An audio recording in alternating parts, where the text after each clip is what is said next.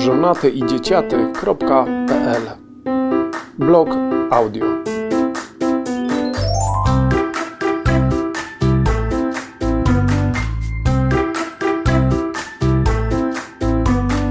Czyta autor. Tempa dzida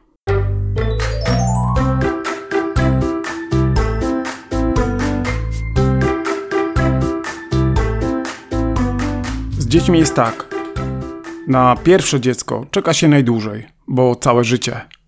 Jest ono sumą wszystkich lęków i wątpliwości, jednocześnie też największego ładunku oczekiwań, upragnienia. My, mężczyźni, pewnie boimy się bardziej utraty wolności, tych wszystkich zmian w życiu, dotychczas tak bezpiecznym i ułożonym, tych, które przeczuwamy z całą ich nieuchronnością. Boimy się także konkurencji, straty miejsca i pozycji w związku w momencie narodzin dziecka. Nie jest tak, że kobiety się nie lękają, lecz ich, nasze emocje i obawy są inne. Czy dziecko będzie zdrowe, czy będzie dobrze wyglądać w tych ciuszkach? Tak czy siak, pojawia się dziecko, świat się zmienia. Na drugie dziecko czeka się inaczej i z pewnością krócej. Rozpoznanie bojem, wszak trudno nauczyć się rodzicielskich kompetencji zawczasu, przy pierwszym dziecku, sprawia, że o kolejnym łatwiej jest myśleć. Łatwiej jest szacować wysiłki, liczyć nieprzespane, nieobecne, oddane, opuszczone i zapomniane. Z drugiej zaś strony, wiedza, że poradzę sobie, zwyczajnie buduje. Nie każdy płacz dziecka oznacza dramat. Drugie dziecko uczy zorganizowania, to, co wydawało się ugrzęźnięciem przy pierwszym, przy drugim nie urasta już do rangi problemu. Wystarczy się zorganizować. Da się żyć. Trzecie dziecko? Śmiejesz się z problemów tych z dwójką, bo jazda jest dopiero teraz.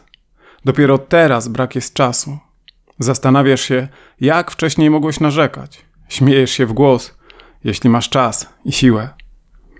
I wtedy na świecie pojawia się czwarte dziecko, bo w trójce zawsze dwoje stanie przeciwko jednemu, nawet jeśli pary będą się zmieniać.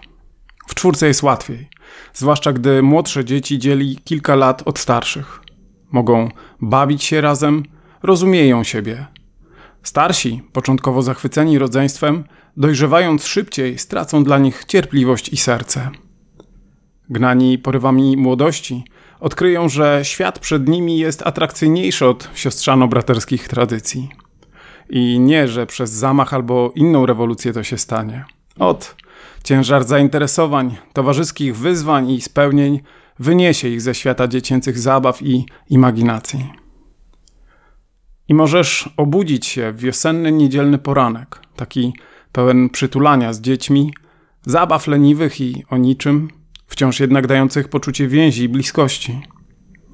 Obudzisz się jednak nie wtedy, kiedy otworzysz oczy, lecz kiedy zorientujesz się, że przytulasz się z tymi młodszymi.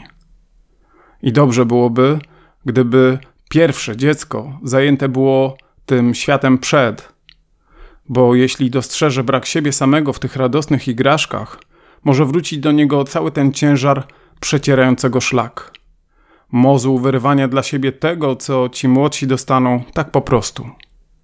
I nie usłyszy Twojego głosu, w którym zarzekniesz się, że było i jest pierwsze pośród rodzeństwa, że najdłużej miało Ciebie dla siebie. Ten żal kumuluje się w ciszy i tylko czasem wybucha pełnym emocji głosem. Głosem dziecka, na które czekałeś, czekałaś całe życie. Zapomniał, który pierworodnym był.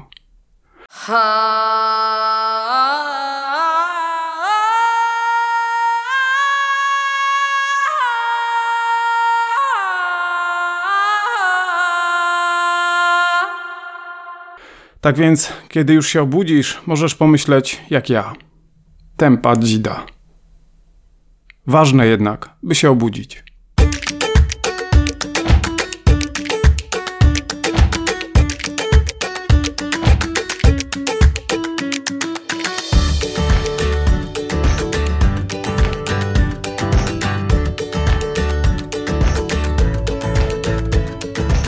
Piszę, bo lubię.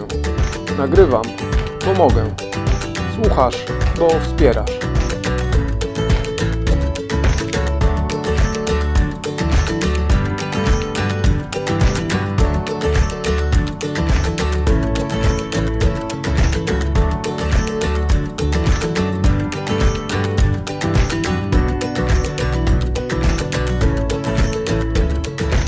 Żonaty i dzieciaty.pl Blog audio